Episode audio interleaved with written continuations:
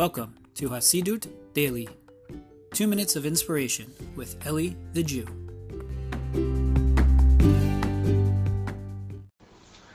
Shalom, shalom, my friends. Hope everyone's doing well. I wanted to share with you a quick thought. This week's Torah portion is Parshat Teruma, like we mentioned yesterday.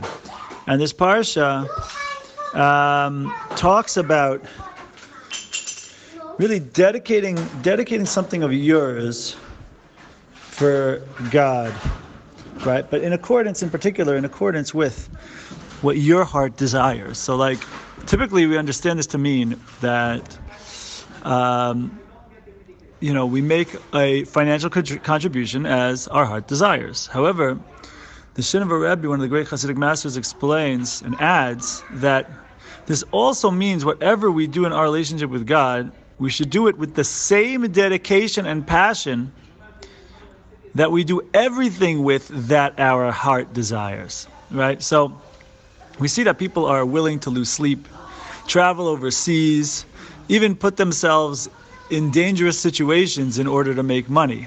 And of course, money is temporary.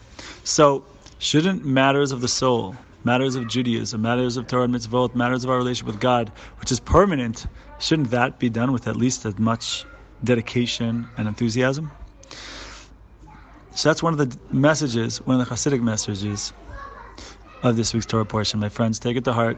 Hope everyone's well. Have a great one.